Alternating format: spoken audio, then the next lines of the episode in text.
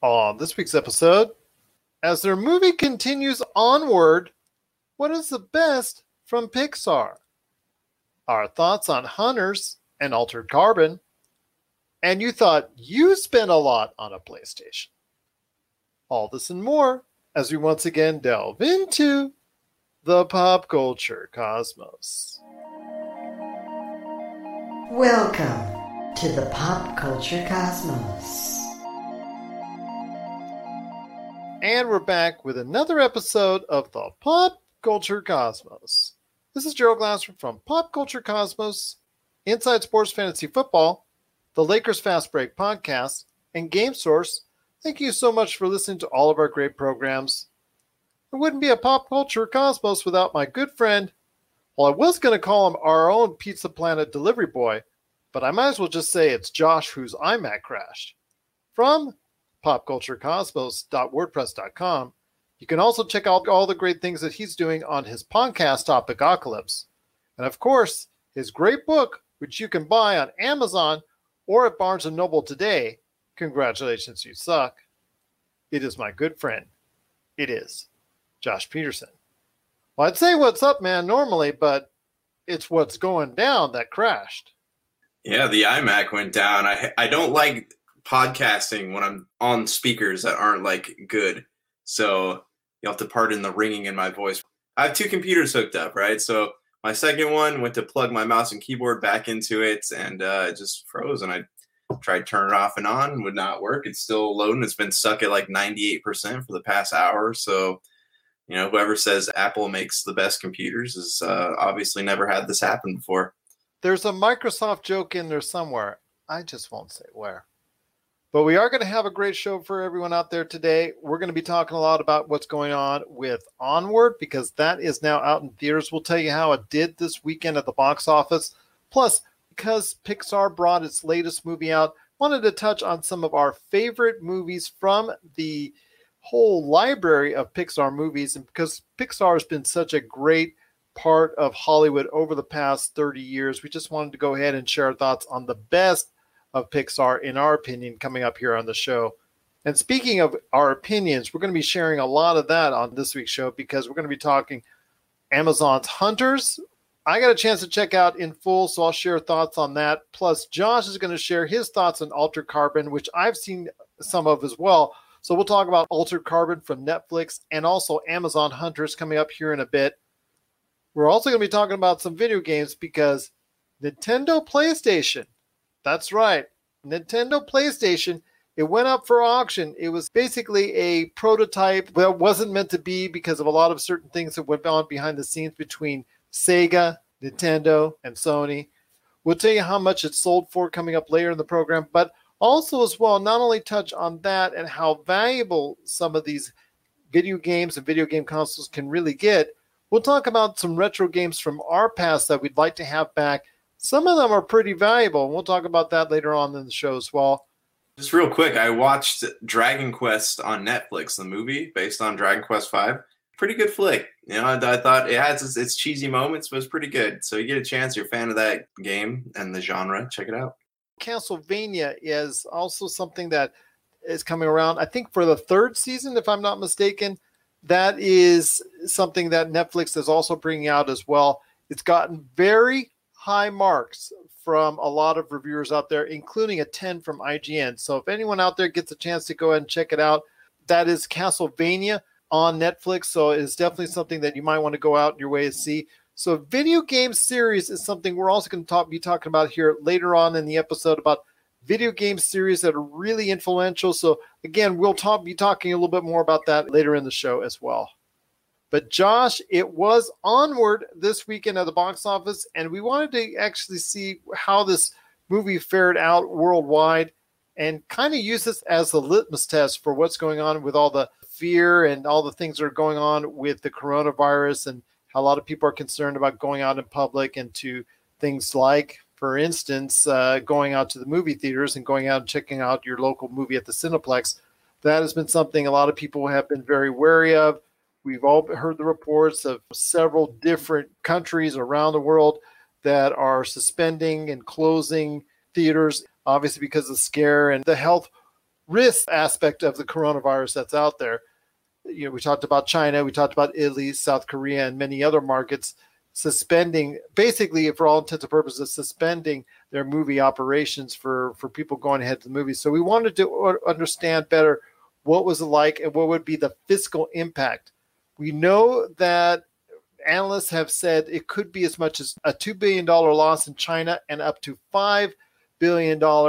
I think it might even be more when all is said and done that will affect adversely the box office for the movie industry. So it's definitely something to be very seriously concerned. But onward, Disney and Pixar's onward, I don't want to say it disappointed. I don't want to say it it was you know might have done better had it been a different environment right about now, but it did only deliver about $40 million domestically in the United States, something that for a Pixar movie is kind of underwhelming. But remember, this is a new IP, and not all their new IPs hit on all marks.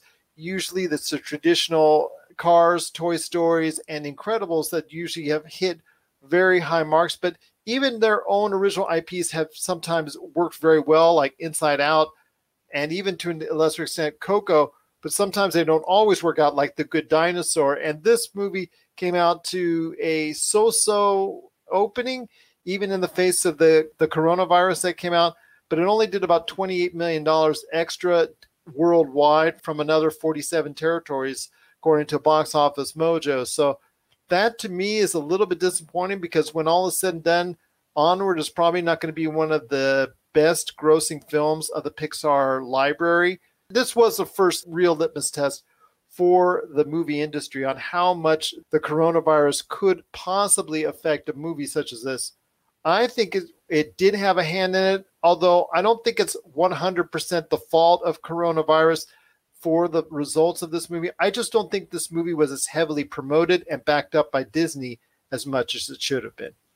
Down here i'm not really seeing like a decrease of people going out doing things because of the coronavirus. You know i'm seeing a lot of people in stores buying toilet paper and water bottles and prepping for a snowstorm. I, i'm not seeing a lot of activity that's being dwindled if that makes sense. So with with onward it's interesting yes i have not seen a lot of trailers for it like i it looks really good and i have seen trailers pop up but i'm not seeing any like billboards you're not seeing any bus signs you're not seeing any posters at bus stops. You're really just not seeing anything. And even going into downtown Disney, you don't see anything there. You don't see any merch. It's a lot of Frozen 2 just came out. So you're going into stores and seeing that everywhere. But yeah, I think there's a definite issue with marketing, but also it's it's kind of a weird concept, right? Because these kids are trying to bring their dad back to life and they bring back all that's all that's there is his legs. So I mean, I'm wondering if parents are having an issue with the both the magic aspects and like the deeper questions of the of the soul and things like that. So I think it could be a mixture of things instead of many different thing, or it could be a mixture of things instead of just one specific. But it's hard to tell, man. Like I do want to see this movie though because I have heard really great things. It's been pretty solid as far as from a Metacritic standpoint. And you're right, it's something that I would like to see, but I wasn't really super excited to see it. It's it's the Pixar brand.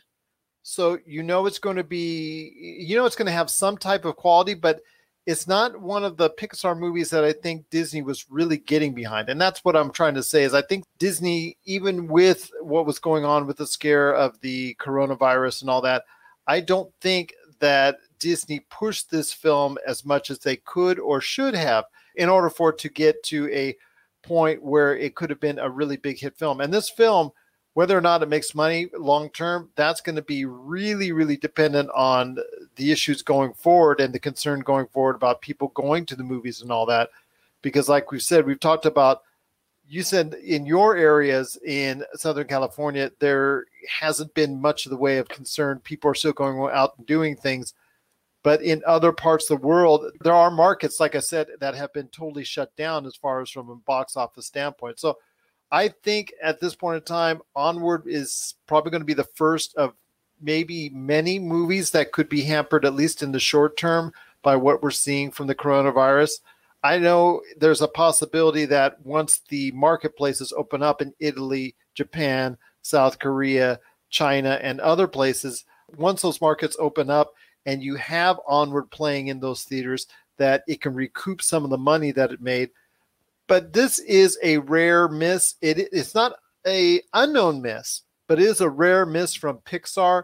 I think as far as from the overall aspect, and it's kind of tough because you had Chris Pratt and Tom Holland, two major stars that have done well because of their affiliation with the Marvel Cinematic Universe, and also in Chris Pratt's case from the Jurassic World series, they just didn't get it done this time around. Uh, like I said, I think the fact that Disney just didn't promote it as a special enough movie, in my opinion, to me says that they didn't have enough confidence in this movie at this point in time.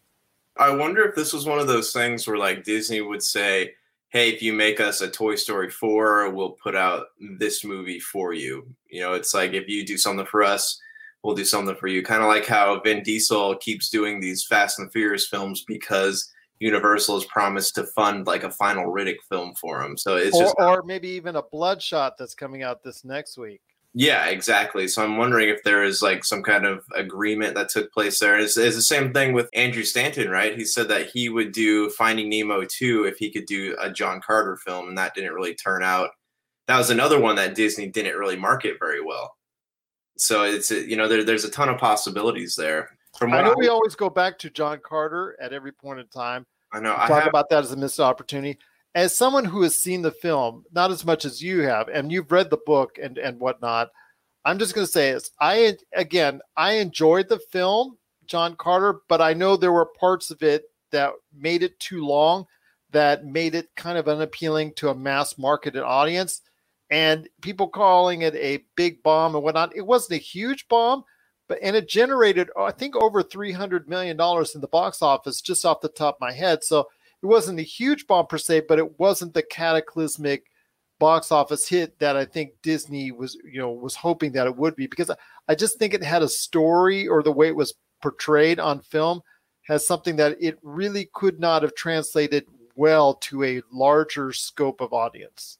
yeah, well, that imp- they took, um, you know, they took three books and tried to shove them into one, which was not like the really the best. It didn't provide good pacing for the movie, but it didn't really seem like it had a lot of faith from Disney to begin with. You know, it had I watched like this making of video of, and it had like Jon Favreau and a lot of Disney's like high profile filmmakers who were inspired by the Edgar Rice Burroughs novels, but it didn't really sound like Disney backed them as well as they should have.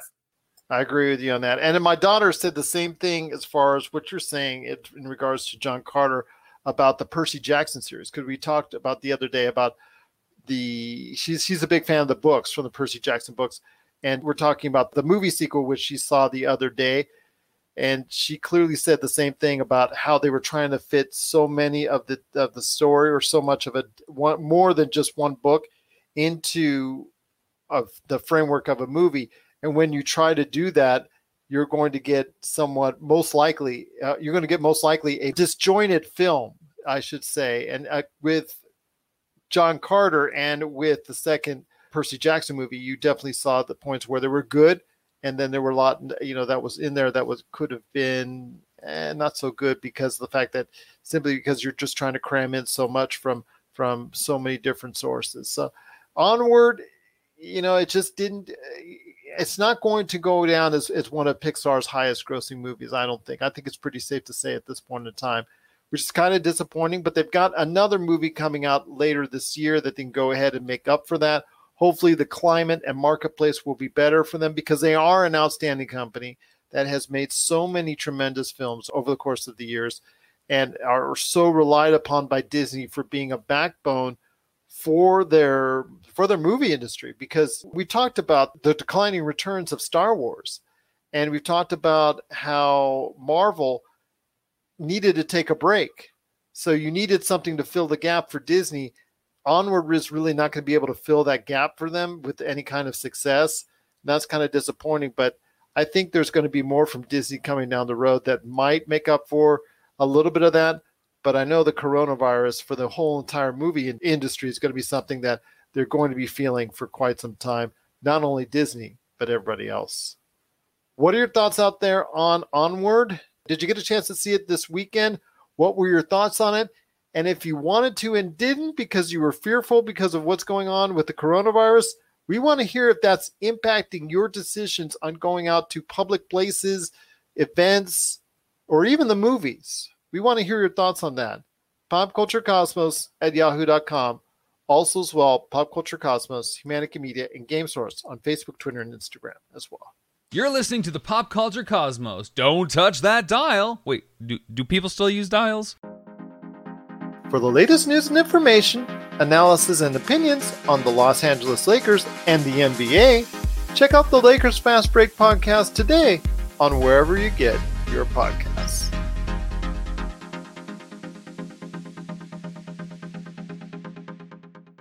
Well, let's move back on to good pop culture subjects right here, my friend. We talked about what's going on with Onward and all those things with Pixar, but we we didn't talk about the library itself, and this is something that we really haven't gone into much when it concerns the Pixar library. It's something that often gets overlooked when it concerns Disney and those great things that they have in Star Wars and Marvel and all the the remakes from the classic movies that they're doing. And I wanted to ask you this I want to hear your thoughts on exactly your favorite. Let's you know what, let's just pick a top five Pixar movies because there's a lot of movies in the Pixar library that you could say are really, really good and are really, really entertaining. But there's got to be like a top five you could go ahead and point to and say, hey, those are the top five Pixar films I like to see.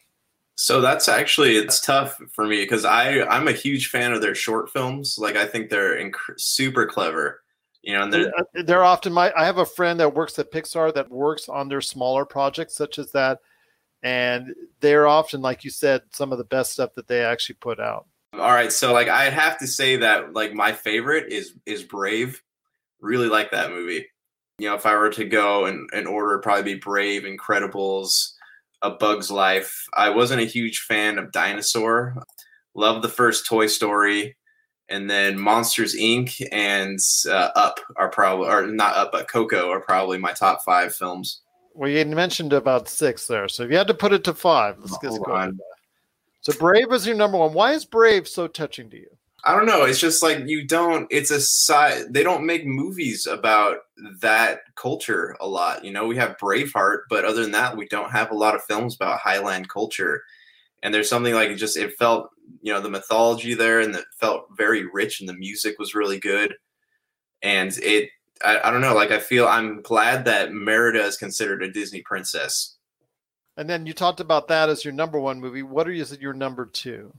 Number two all right i'm gonna move it up the list coco. I've have like i watched that movie back when it first came out and uh that third act man had me bawling like a baby that's it, not something unlike most of the other or a great deal of the Pixar movies that are out there that have a tendency to really at the end get your emotions on high gear. Yeah, it does. And much like Brave, like it's it's very rich and it it's like it's ethnicity, right? And it's it's culture and like the the music and the mythology that exists there. Like it's it's very well researched, it's very well done you know there it seems like there's it's not you know how disney kind of like puts films on an assembly line but you know that when you're getting something from pixar because it takes so long to craft that there's a lot of care put into it. And coco is one of those films that like i will remember for the rest of my life. Well you talked about coco and you talked about brave. What is number three on your list? Uh, number three is incredibles the first one I really enjoyed that movie, and that was like the last movie as a kid I went to go see with my parents, and like they really enjoyed it too. You're a big fan of The Incredibles. I was not huge into the second one, but the first one is definitely a classic with me. Okay, well, um, I might disagree with you on that part of it, but moving on to your list, what is number four on your list of the best Pixar movies in your opinion? Up is number four for me. Why do you like Ed Asner being a grouch for the entire movie? Well, it's it's one of those movies where like it feels like a story your grandparents would tell you. And as someone who like really enjoyed story time with my grandparents, like I fell in love with that movie, you know, and like I'm not I can't watch it over and over again just because it is so heartbreaking to see. I it it's it's just it it's great. It's really it really stands out to me and like I it just takes me back, reminds me of being a kid, and you know, that was a journey that I was more than happy to go on and came out of the movie feeling very satisfied with it. So I've heard your first four, my friend, but there's got to be one more. What is number five, number five on your list of the top five Pixar movies that you have in mind? Bug's Life. I remember seeing that movie when I was a kid and like having all the toys and having everything that went with it. And, you know, I was really excited about that because I remember it came out around the same time as Ants, And I remember like watching A Bug's Life and then watching Ants, like wondering why that movie existed. But Bug's Life was, it was, it was a Bug's Life, man. I loved it. I love Francis, the uh, what's the ladybug, and the all the like the jokes that they threw into there. Like, it was a very well done movie and like that was the first pixar film that i'd seen after toy story so it kind of really stuck out to me and that's the thing with pixar is because they have so many great movies now that have been out and such a vast library like you said uh, oh, well, like like we've talked about over the years now over 20 movies strong plus all the shorts that they've also produced at the same time as well that it makes it hard to have such a confined list because there's so many other great features that they've had over the years that you could easily put in that top five. I mean, for every you, you didn't even mention WALL-E. You didn't mention some of the others that have been out there. The Cars movies. I know a lot of people don't care for the Cars movies, and I think especially after the first one kind of went downhill for a lot of people. It's just mainly for kids and things of that nature. I know that gets said a lot. It's mainly kids fair for two, at least two, the second and third. So that's why this usually doesn't fare up on those lists. But you've got WALL-E. You've got so many other different movies within the Pixar mix that have proven to be very good. I'm going to list out five myself, my top five, going from back to front. Number five, Inside Out. And it, just a very, very solid movie, but it really starts to get at your heartstrings right there. It tugs at your heartstrings. You will not leave this movie, or, you know, not back then when it's in the movie theater, but you will not leave the right now the living room couch when you watch this on Disney Plus without sobbing like a baby. And I think that's probably of all the movies on Pixar because most of them have a tear jerking moment. I think this may be the tear jerkiest of the tear jerkers that Pixar have provided out there. Because that's kind of like the most controversial Pixar film out there, right? Because a lot of parents took up issue with the fact that they were talking about mental health in a kids movie and they're tackling some really dark subjects. And there's parts in that movie that get incredibly dark. So it's it's just interesting that that was one of your top ones because I've never heard anybody say that before. I enjoyed it, but it's just it's, I think because it goes there. I think because it it's okay. a little bit daring in that sense that that's why it it ranks up higher on my list. WALL-E, there were there were actually about three or four that I could have put in that number five slot, but I think Inside Out makes it simply because the fact that they did things in that movie even more to an extent than they have ever done before. I think the closest that could come to that, maybe as far as that emotional type darkness, would be Coco. But even then, it doesn't go as far or high up as as Inside Out to me. I think as far as going and reaching out that to that dark of a level, I think uh, I'll bring up. I'm bring. I give you a hint. Coco's coming up here in a second, but that's for not just that reason, but but even more. And I'll talk that about that instead. Number four is Toy Story three, which I think is the best of the Toy Story movies. Toy Story 3 and Toy Story 2 are right there for me. And that was also Toy Story 2 could have been in my top five easily. But Toy Story 3, I think, of the Toy Story films, is just a little bit above the rest. And I think it's because that last act was something that I, I was ready to go ahead and say, you know what?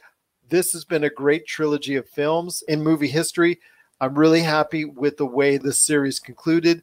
I really was fine with the Toy Story series ending, and that's because Toy Story 3, with its ups and downs, was really a good film. And I was just so so happy to have experienced it all from Toy Story 1 to 3. Toy Story 4 isn't a bad film it wasn't really necessary. I, I, just, you know, okay, they're back, the guys are back, the gang is back. It was a solid movie for what it was, but it really didn't inspire me, to, you know, in the way that Toy Story 3 did, because I was ready to you know, say, you know what, say goodbye to the series at Toy Story 3 because it was so well done and the the conclusion of it was really a nice way to go out on a high note. And I think they were ready to conclude the Toy Story series, and I just think Disney brought, or, or like you talked about with with Disney before, maybe Disney influenced them with the cashola to bring back Toy Story one more time to a newer generation. Uh, and maybe a younger generation so that they can, you know, obviously, like you've talked about before, selling the toys and la la la and all that. That's probably the reasoning by bringing Toy Story back. But Toy Story 3 ended the Toy Story series at that point in time on a fabulous note. Number three is Coco. It doesn't get as dark as Inside Out, but it has a lot of those elements. What it does do a little bit better than Inside Out is tell an overarching story. I think a little bit better than Inside Out. And I think it really, at the same time as pulling your emotions, it also creates a little bit better narrative at the same time. And I just truly enjoyed it. Plus, also the fact that you get uh, something that, like we've talked about with Brave, like you talked about with Brave, putting something like that, eh, that culture being in the spotlight in that type of movie, in that type of film, presented in the fashion that it did, was really, I think, a very great positive. And I think it's one of the best examples that I could probably say, you know what, if, if you want to learn more about a certain culture, go check out Coco. You talked about going to check out Brave in that sense. So I definitely think Coco is well worth your time, and I think it's a fabulous film, and it's number three on my list. Number two is Incredibles 2. So I'm sorry, Mr. 2. Number two is Incredibles 2. And for a time when this one came out, I thought it was number one on my list, but I went back and I saw both of them again. I wanted to, you know, not be in the heat of the moment and said, because I think on the show I said at that point in time it was ahead of Incredibles. But now that, you know, it's been about a, two years since uh, Incredibles 2 came out, and I got a chance to look at it again and reevaluate both of them. I think by the slightest of margins, Incredibles 2 is number two to me. I just think it, Incredibles 2 told a great narrative into today's environment. I think it's, it's a very empowering film. I think it sends a great message, but it's not in your face with it. I think it just does a great example as far as from not only a, a hero, but a villain standpoint. Uh, there were characters that weren't as well used in Incredibles, like Frozone, for instance, that were even better implemented into Incredibles 2. So I truly appreciated everything that Incredibles 2 did.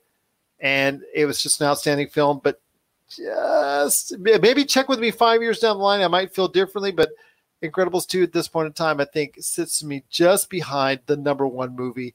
But go ahead. Do you think that they're going to finalize it with a trilogy. Well, you you see the what their history has told them. Uh, Toy Stories, they went four. They were probably planning to do only three, but they went four. Cars, they did three. The Monsters Inc. series, they've only done two.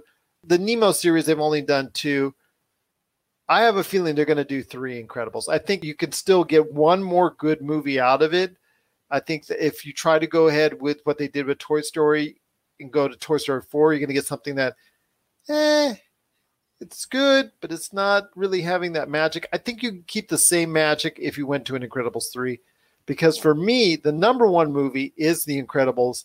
When I watch it, and I've seen it many times now, I think it just has that staying power. And I think that's probably why I made it number one, is because it's a movie you can watch today and have the same feelings as if you, you know, if you're watching it for the first time, that someone back 15 years ago when the movie came out had when they watched that film. It's just something that it doesn't feel dated. It doesn't look dated. It just looks like it's a really, really good film. And you go in there and you watch it and you see the the strong narrative about family and the importance of family within the confines of that movie. And it just it's really makes it just an inspiring film. And uh, it's well done. It's cut very well, and I just am very impressed by it. So I cannot say enough great things about Incredibles. But then again, check with me five years from now. I might say Incredibles 2 might be number one, but you never know. You never know.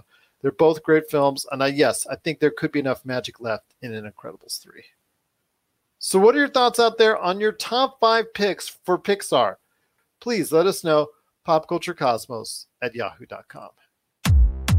Rob McCallum Films is back with a vengeance. Power of Grayskull, the definitive history of He Man and the Masters of the Universe, which chronicles the ultimate 80s billion dollar franchise, Masters of the Universe. See exclusive interviews and hear untold stories from the people responsible for creating the world of Eternia, a place full of magic and science, and learn about the craft of creating action figures and animation. Power of Grayskull is just one of our many projects at Rob McCallum Films. Well, we're on the back half of the show, my friend. Cannot thank you enough for sticking around. Just it's so great to have you here. We're going to be talking a lot more great stuff when concerns pop culture. Want to thank our good friends at Salt Radio because we're returning to Salt Radio. Great to be back on their station. Plus, also as well, we've got a new station we want to thank being part of amongst our many stations around the world that we're on, and that is Smooth Living FM. So hopefully you'll go ahead and chance to listen to all the great stuff going on at Smooth Living FM. Cannot thank them enough for being a part of their station. And we do want to thank all their listeners for listening, as we do everyone that listens to us either on all the radio stations that we're on seven days a week or on any of your podcast outlets. My friend, know you got a chance to check out Altered Carbon. You've been really wanting to talk about it in depth. Did get a chance to check out more of the series? So before I go into Hunters, aka another performance for Al Pacino, I want to hear your thoughts on Altered Carbon. Okay, so beyond what I said last week about Anthony Mackie, like doing a great job playing like the brooding character, he, he played um he played Takeshi, yeah, Takeshi Kovacs. He played him really well. Okay, so beyond that, you know, and I love the fact that the story takes place what two to three hundred years after the original one. Love how they brought back Poe. I uh, loved how they kind of like talked about AI rampancy, kind of like they do in Halo, and Poe's losing his mind a little bit. But I also loved how they address that humans face the same problem, right? If you get brought back too many times, you to spend too much time in a stack, you do start to kind of lose your mind. Your sanity chips away. So I like how they address that, and I'm wondering if that will, you know, play a big part in what's to come. Should they make another season? So on the complaint side of it, I did not like how well, I mean, I didn't dislike it, but like the the world in this one felt significantly smaller. I don't know if you noticed that, but like that's the, that's the thing. I on last week I thought it was a little bit more broad. Uh, I mean, I just I understand the beginnings of, of last season, and I, I just thought it was explained in a little bit better detail in this season. But then I could be wrong. Yeah, but I mean, and I get it. You know, it's from the whole point. Like they were doing a lot of world building last time, so you got to kind of like see just how depraved you know mankind had become, and they're exploring all the different aspects of that. But we'd already seen that, right? It's already established. So this one really only takes place on that one world, and there's you know a lot of drama between some of these characters. The other one was is a lot of investigating, right? By uh, Takeshi Kovacs, and he, he you're you're seeing more characters in that one, whereas this one felt you know a little more isolated, more uh, less characters, but more uh, you know more development with the characters that you do get on screen. So there's a trade off there. Uh, I did enjoy the stacks. I did enjoy kind of seeing that dynamic there. She, you know, she was very interesting. Her dad being the gun dealer, and then she had, you know, they were holding her family hostage in the end of it. So that was really cool. And I loved seeing the elders, right? The the alien creatures who, you know, they they were born from the trees where the Quell Falconer figured out how to that she used that to try to figure to create stacks and how to move the human conscience from one place to another. Like that was really cool. What did you finish the series? Yes, I did. Okay, so my big question here, and I'm going to spoil some things, is this: Do you think that it was kind of a cop out to kill Takeshi and then and then kind of say, oh, his thing was being stored in Poe. Do you think that was kind of a cop out? And well, no, because they're they're obviously going. If the season if does well enough and that Netflix brings it back, they're just going to bring him under a different character. Yeah, well, I mean, right, but or, or a different actor, I should say, a different actor. I I agree, but don't you think at the same time this could have been a good opportunity for them to kind of uh, hand the show over to like the one of the two female characters who are kind of interesting in their own rights. I would agree with you on that. That would have been, you know, when it concerns, you know, Dig 301 or Trep, you know, it would have been something that I think a lot of people would have been interested in seeing and transferred over. And it's not out of the realm of possibility we could see whoever takes up the role of Takeshi next season could be a woman. And I'm, I would not put out of the realm of possibility, that being the case. I agree with you. That would have been a good swerve is to move it into what, you know, Trep or Dig 301 you know, maybe yeah. one of those one of those two being becoming that instead of bringing someone from the outside in.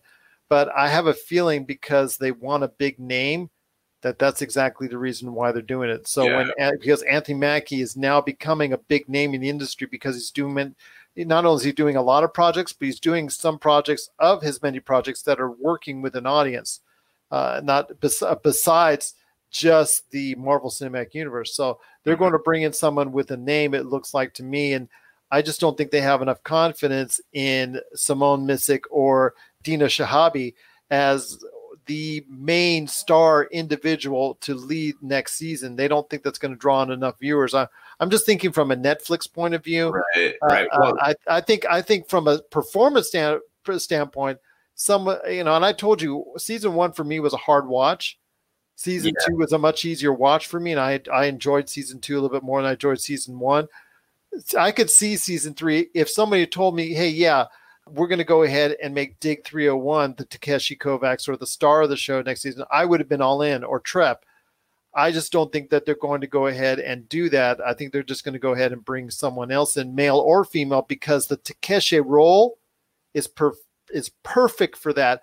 That they can bring a new star in each and every year. So I, I think that at this point in time, you're going to see that as a continuous pattern for each and every season, as long as Altered Carbon keeps getting renewed. Yeah, and I don't see like the, part of Takeshi being played by a girl. Like they have they have strong female characters on there, so it doesn't really seem like there's any point in that. I mean, I would it just it feel like a weird step to me, but at the same time, like I would love to see their their characters develop a little more outside of him, you know, and it would have been cool to see like maybe don't tell us Takeshi's still alive. Maybe save that for a season, maybe three episodes into the next season. Like that would be cool too. Like maybe give those characters a chance to to live and thrive because I actually really enjoyed their arcs.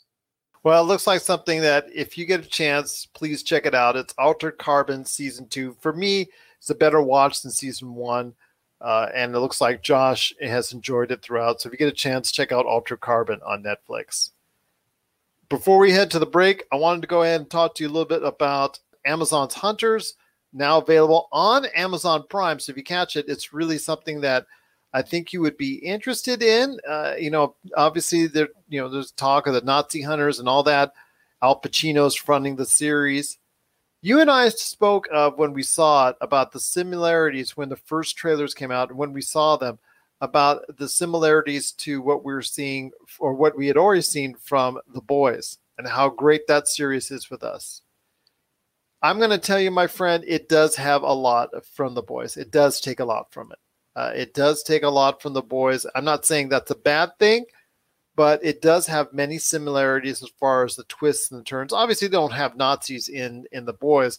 The the thing is here is the idea and the concept of Nazis in America, and they go ahead and hunt them down and things of that nature, and the cultural differences, and obviously the historical uh, flashbacks to the horrible things that were done during the World War II period, and and the you know people of the Jewish faith, and uh, you know how they were terrorized by the Nazis, and, and the entire thing. You, you see a lot of the the concentration camps, many of the horrors that were that were committed, and the atrocities that were committed and it, not only then, but also that were done or in the series as well later on by these hunters.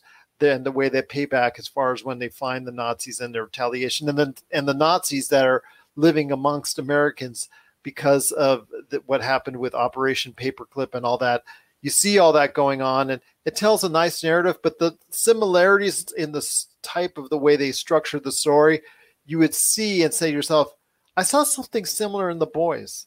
or there'd be a twist. And like, I saw something like that in the boys. So I can't say that they're drawing from something that didn't work because they did. The boys worked, and it's a good series. Al Pacino is, well, you're getting Al Pacino pretty much throughout. Everyone else involved does a very solid job. You know, nobody goes out of the way to be having a, a poor performance during the whole series. I think it's really solidly acted, and I think that's probably its best part of it is the way it's the way it's structured as far as the cast is concerned, and the antagonists and the protagonists going off against each other, and the obvious hatred between the two sides. The twists and the turns and the story arcs that go on are very similar in structure to what we saw very recently from the boys. And I think that keeps it from being a great series, but a very solid series that, you know what, I will be going into because, like the boys, at the very end, it does have some things in there. And I'm not going to put out spoilers like we did a little bit with Altered Carbon, but it does have some twists and turns, especially in the final couple episodes, which necessitate you watching for next season, but also reminds you very much of what something similar we saw in the boys. Do you feel satisfied with like I know Lo- is Logan Lerman I think's the main character in that? Do yes, you, from feel- Percy Jackson, which we talked about earlier. In the Yeah. show. Do you feel satisfied with like where he ended up when the show was over? And are there like personalities that clash within the hunters tribe or whatever they call themselves? Oh yeah, there were there were always small clashes here or there, whether it was on the Nazi side or whether it was on the Hunter side, and that ultimately, you know, the things that came out of it led to some twists and turns within both those outfits. I really think at this point in time, some of it worked for the best, and some of it worked was working against it, and you know, it didn't help the series overall. But some of it did work out, like I was saying. I just think at this point in time, Logan Lerman was a clear standout as far as what was really good about the series. I think he was very good in his role. I was very, I was surprised. Was surprised that he would, could go ahead and be in this type of role because of the only thing I really saw him in previously, or that I remember seeing him in, was obviously the Percy Jackson movies. And he did okay in the Percy Jackson movies. I wasn't really that impressed or not impressed, but I was impressed with the way he handled himself against uh, some really good actors, and especially Al Pacino, and how well he held and acquitted himself against uh, that type of uh, top-notch talent. So I was impressed, and I'm hoping to see more good things in the in the in the long run from Hunters. Again, it's a good series. It didn't hit me with that, you know, this is really some great stuff, but it is a good enough series to go ahead and say, you know what, I recommend it. Stick through it all the way. Stick through the highs and lows stick through the twists and turns, and there are lots of twists and turns in the final episodes, especially that final episode. There's some big twists there, so you got to go ahead and check it out. It is Amazon's Hunters. I do recommend it, and I will be catching season two when it comes out next year. It's on my queue. You know, I want to. There's there's a few shows I'm trying to get through, but like you've spoken highly about it, and the the trailers looked interesting enough, so it is something I do plan on sitting down and watching. But uh, you know, with Castlevania, there's a lot of shows coming out, man. It's gonna be a busy year for streamers. And before we head on out to the break, I just wanted to say Castlevania again, a very highly rated series. I, again, is it season two or season three on Netflix? It's season three, so each season has gotten more episodes. So I'm wondering if that's why it's taken so much longer to pump them out, right? So you had season one had four, season two had eight, this season has ten. Uh, I think that's probably why, because you know, just the sheer time it takes for the animation. But it's definitely paying off because there's a lot of outlets that are heaping advanced praise to the Castlevania series. Again, like I said, IGN has given it a 10. So that's a really good sign for it amongst other outlets that are enjoying the Castlevania series. So give it a chance when it comes out on Netflix. And you mentioned one more earlier in the show as far as video game series is concerned. Oh, Dragon Quest. Yeah, it's it's just a movie. You know, it's a movie based on Dragon Quest V. It's got a cool little twist, good little message in it. It's family friendly. You can watch with your kids. Don't have to really worry about anything. And uh, it's definitely it's worth watching. Like I had been hesitant for so long. I had that in my queue and Ni no Kuni, both based on video games, and uh, it. I was pleasantly surprised by how good this movie was. It's called Dragon Quest: Your Story. and it just leads into what we were talking about in the past couple weeks about all these different projects cycling back to video games where video games was once a taboo subject and you know there were outlets or movie the movie industry really didn't want to touch it when they did it would lead to a bad version of it whether it's on tv or or from a movie standpoint i mean for every one good halo series there'd be like two or three others that were utter trash or something else that was like a, a Final Fantasy, Spirits Within. I don't know how you feel about that one, but I'm not in love with that movie. You know, they're exactly, yeah, you're pointing thumbs down, so that tells me what you think. You know, the the video game industry as a whole has not been very well represented in a movie or television medium. So it's good to see that some signs are on the way. Sonic the Hedgehog, pleasant surprise critically it may not be all that beloved but you know what commercially it's been very successful you, we just talked about castlevania dragon quest We see some great things on the way for that. The Last of Us, we talked about on our last episode about how that's coming to HBO. So all signs are pointing to some better video game representations. As gamers, it's great for us because we feel it's finally starting to get the respect that they deserve. Let's hope that continues the case. And Sony and PlayStation and HBO, they've also they've all talked about more PlayStation series coming down the pike, which we could see a God of War, maybe more in the Uncharted. The Order 1886. I know that wasn't such a beloved game, but that's such a great world that they could go ahead and build upon. So I'm looking for more video game adaptations that I think really could be utilized well in a movie or streaming format. What are your thoughts out there on Hunters? What's your thoughts out there on Altered Carbon? or any of the video game adaptations that are being currently produced or that have been shown out there recently. We want to hear your thoughts. Popculturecosmos at yahoo.com. You're listening to the Pop Culture Cosmos. If you need your video game fix, be sure to check out Retro City Games. Located in Town Square on Las Vegas Boulevard or in Henderson, Nevada, Retro City Games has the cure for all your video game vices. Retro games and games for current consoles Nintendo, Sega, PlayStation, Xbox, and more. Retro City Games has all the staples from any library and some highly collectible offerings too. So pick up a few games today at Retro City Games in Town Square on Las Vegas Boulevard or in Henderson, Nevada. Retro City Games is your video game metropolis. Well, my friend, before we head on out, it's been a great episode. Just wanted to thank you so much and also thank everyone out there for being a part of it and listening on today's program. Coming up on Friday's show, we're going to be talking about a lot of great stuff going on, including some of the movies that are coming out. Although My Spy has been moved back again to April, so we're not going to be talking about that. But there's still a lot of other great things coming down the pike, including a new season of Westworld. So we're going to be talking about that on the Friday episode, the PC Multiverse, and other awesome things going on in the world of pop culture as well. But before we head on out, my friend, I gotta tell you, there's a couple good things we wanted to talk about when it concerns video games, because video games still a great part of pop culture. We're just talking about video game movie adaptations, but before we head on out, did you hear that the original prototype of the Nintendo PlayStation. That's right. Before Sony made its own PlayStation, they actually were working with Nintendo to make a PlayStation together, which ultimately didn't work out. Somebody bought it at a bankruptcy auction for $75 because it was part of a scrap heap. And lo and behold, it just sold an auction for, I believe, $360,000, which is a nice chunk of change. And the previous owner had said that, you know what, I was actually offered over a million dollars. Very, very cool to have that. And to me, if I would have had ever had a chance to have that Nintendo PlayStation, uh, that's probably one of the two or three things I would have ever liked in my lifetime as far as the video game standpoint. And not just from a monetary sense, just the fact that Nintendo and PlayStation having that together. But you got to read the book, Console Wars. So you and I read about the Nintendo PlayStation in Console Wars and that's going to be adapted into a movie by Seth Rogen coming up here at some point in time down the line. But it's a great book, and you get a chance to read it and, because it does have the Nintendo PlayStation in it. So I ask you, my friend, are there any games of yours from the past that you wish you wouldn't have given up? Because you never know, they might be worth a ton of money today, or is it even if it's just sentimentality, it still means a lot to you that has you saying to yourself, man, I wish I would have kept that video game.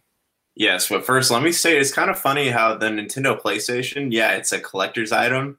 And it is like, I, I love the story about how that was made and how they were, you know, Nintendo got, no, or, uh, is Nintendo, right? No, PlayStation. Well, Nintendo and Sony had a deal. And then and they, they got undermined at E3 by when Nintendo went somewhere else. Nintendo went, I think, with Philips, if I remember correctly. Yeah, and then Sega, they also had a deal with Sega. There's like prototypes for Sega and PlayStation to make something together, and that was kind of where the Saturn was born. They used the pl- they kicked Sony off the project and made the Saturn. So it's and they and Sony didn't know about it until it got yeah. They basically got put out to dry on a public. Yeah, forum. they they stole the patent from Sony. That's how the Saturn came above. So it is uh, just them coming out at E3 and saying we're going to sell our product for two hundred dollars cheaper than the Saturn. Very good marketing. But anyway. even before that, with the Nintendo PlayStation, how you know how that all worked out with with Nintendo going into a different direction, literally on the fly in a public forum, and basically not telling Sony ahead of time, and Sony looking at that E3 just like, oh, just like you know they caught with their basically their pants uh-huh. down. Yeah, it's funny how it's it basically is a brick. You know, it doesn't do anything. You can't play anything on it, but it's still people want to have it so badly. Well, it's a part of history. It, it is. It is. Yeah, it, it's a. It should be in a museum. It, you know, it's cool. All right, so games here. So I have actually been like trying to get a lot of games back that I sold, you know, in my youth, or to buy new games, and the, you know the whole trade-in system. No one, no one told you that those games are going to be worth a lot of money, right? So like, I just got back back Ergies. God bless the ring. You know, I originally paid thirty bucks for that game, and now it's worth like seventy. I just got back Legend of Legend of Legaia, but uh, yeah, I'm like trying to get a lot of stuff back. So there's there's a list of things that I really there's five games I'm going to list here that I really want that are super expensive now. So Armed and Dangerous is not expensive. You got on eBay for five bucks, but I really enjoyed that game, and I, I strongly dislike the fact that I got rid of that. Ape Escape is another one. You know, I remember had spending hours in that game chasing the monkeys around. I don't know why I traded. I think it was when I was trying to save up money for a PlayStation 2. The third one I have is Bomberman 64, the second act. So that game, it was 40 bucks on release, right? That was Nintendo 64 games cost about 40 bucks, if I remember correctly, because they were competing with PlayStation. 40 bucks on release. Now it's like on eBay for anywhere from two to six hundred dollars. It's crazy how much how expensive that is but yeah, I remember having a lot of fun with the Bomberman series on Nintendo 64. There was one Bomberman game that came out. I don't remember what it's called, but it was not fun. Is outside the one and two.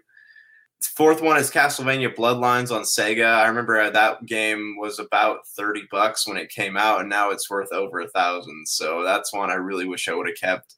Fifth one is Xenogears there are a lot of RPGs released on PlayStation, but none of them were really like great. But Xenogears was one that definitely stands out, and that game was about forty bucks when it came out, and now you can't find it for anywhere under eighty. Uh, a lot of these games, like they they have held their worth, and now my wallet's hurting as I'm trying to get them back. So I, you know, I want to show my kids these when, when you know when they come around. So, what about you though? What, what kind of what's what's on the old list? Well, first of all, this conversation came about, or this idea for a topic came about when uh, you and I got talking uh, after we did a show. And I was telling you when I used to work for a major West Coast electronics retailer named The Good Guys, which unfortunately was big in the 80s, bigger in the 90s, and it went in the toilet in the early 2000s, as many did. But the one thing that we talked about that I told you was encased up for a long time. And in fact, nobody bought it and it actually went clearance. And I don't know, somebody must have ended up buying it at some point, or where they returned it back to, to corporate or something like that. Was Clay Fighter, and the, if you have a a pristine copy of Clay Fighter Sculptor's Cut, that would get you a whopping right around ten thousand dollars. that's going on eBay right now, like nine thousand eight hundred fifty as we're talking right now on eBay for a complete encased, you know, really pristine copy of Clay Fighter Sculptor's Cut. So you're talking about something that could have, you know, just has me now. Just I, I walk by it every single day. It went for regular price. Nobody bought it. Went down in price. You know, clearance, clearance, clearance. I'm just like, man, I feel so stupid now. But oh well, what can I say? You know, we did have a copy of Clay Fighter, and it's still very valuable today.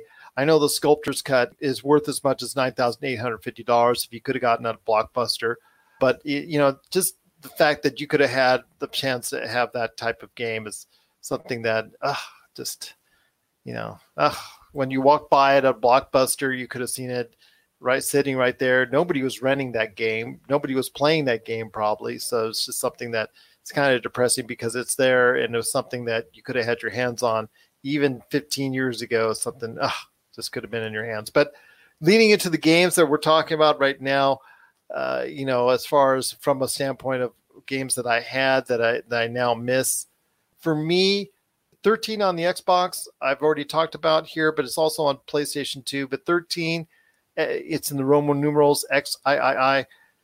Tells a great story of you having amnesia, you think you killed the president, and th- there's a frame job going on. So you try to solve your own mystery while you're running from other people. It's a very good cell shaded first person shooter with a multiplayer on it that was really fun to play. So, yeah, it's definitely something I, I wish I still had my library. And every time I go to Retro City Games, they always tell me it's sold out. And when they have a copy, it doesn't stay there very long. So it, it's something that if I get a chance to, I'll get it back in my library once again. N64 fans, since we talked about Clay Fighter, if you get an N64, you got to have Super Mario 64 and GoldenEye back in your lives. I had those games. I enjoyed it on my Atomic Purple N64, and I regret giving those games up, along with the console itself. I think probably because I'd used it so much and I trashed the controller. But needless to say, the N64, great system, and Super Mario 64 and GoldenEye, absolutely loved them both. Got to play as Odd Job that's the best way to play the multiplayer and the great campaign that's on it. So GoldenEye and 64, and of course, all the fun you can have with Super Mario 64 and GoldenEye N64 were probably the best games on it for me. Pitfall for the Atari 2600 is something I truly loved and enjoyed. Pitfall Harry, gotta love Pitfall Harry. I mean, that was one of the best games early on for the system. One of the most popular games of that series. It's one of the most well thought of and, and fondest games it's not obviously one most valuable because it's there's probably plenty of copies out there and they're easy to get our hands on. In fact, I've seen it many times at Retro City Games here in Las Vegas. So Pitfall for the Atari's 2600 as a game that's fun to play for that system, I would probably say Pitfall would be one of the best. And for me, Indy 500 for the Commodore Amiga. I know everybody out there is saying, why would you want that game? You're just turning left, right, for two hours yes, I was turning left for two hours in that game, but for me, the memories were great because once I learned how to master it, for me, so much fun to play when you're dominating so much. And that's the, you know, when it comes to early video games, whether it's any sports games, whether it's car racing, whether it's basketball, whether it's baseball, whether it's anything, once you learn how to master those type of games, you would go ahead and you would beat whatever that they could throw against you as far as any competition. And whether it was a basketball game, you learn how to play it eh, better than anybody, or a baseball game, you, you know, as far as that's concerned, you can go ahead through a season and 162 and 0, or you know, that, that thrill of going ahead and completing through an entire race, season, or game, you know, just in a, such a dominating fashion. Once I learned how to master Indy 500, I would go for two, three hour stretch and I would go ahead and lead and win the Indy 500 10 laps, 15 laps, 20 laps ahead of everybody else. And that to me was a blast that I haven't had in a long time. I would like that feeling again, but then I'd have to get an Amiga again, and that would be part of the problem. It's a good list, man. Racing games were fun, man. Like I, I, they get a bad rap by people, but I always, I always love a good racing game. Love the Forza series, even playing the old NASCAR games. Like there's just something endearing about them, especially when you have the ability to go backwards on the track and try to crash into everybody. They were just good old fashioned fun. And now they're all simulators, and a lot of them are realistic looking, and those are great. Or the arcade sims that, are, that they have out there now, and, and you know, obviously their graphics on them for the most part are better on than on anything else because these systems really know how to maximize the detail that goes into making these racing games but even if you're a, a, big fan of iRacing that's out there, as far as the sim is concerned, I mean, that's probably one of the best uh, sims that are out there, especially if you're into really spending the money and getting into it and getting into the streaming fashion. That I think the racing games are really cool. But for me, it all started with Indy 500, not for the Atari 2600, because that one I really didn't like, but for the Amiga. Ah, the Commodore Amiga. That's probably one of my best memories that I have of that system. I know it did a lot more than that, but for me, playing Indy 500 was probably one of the best things I could have done on a Commodore Amiga. What are the memories that you have on games that you wish you still had in your life? Share us your thoughts and your list of the games that you really would have liked to have kept and held on to. Popculturecosmos at yahoo.com also, as well, Pop Culture Cosmos, Humanica Media, and Game Source on Facebook, Twitter, and Instagram as well. Well, it's been a great episode, my friend. I cannot thank you enough for being a part of it. Any last thoughts on the way out? Currently trying to get through Castlevania, so I'll have some thoughts on that soon. But I am stoked to hear that there is a Devil May Cry show coming out by Adi Shankar, the guy that makes Castlevania, and it's also going to be in the same universe. So that's really exciting. That's really exciting to hear. I mean, again, it's a more of an affirmation of the video game context in its entirety that more and more of these streaming outlets, these movie companies, they're willing to take a chance on these video game properties because they're finally starting to see the value of video games and the narratives they can tell. So for Josh Peterson, this is Gerald Glassford. It's another beautiful day in paradise right here in the pop culture cosmos. We thank you for listening. And here's hoping you have yourself a great day.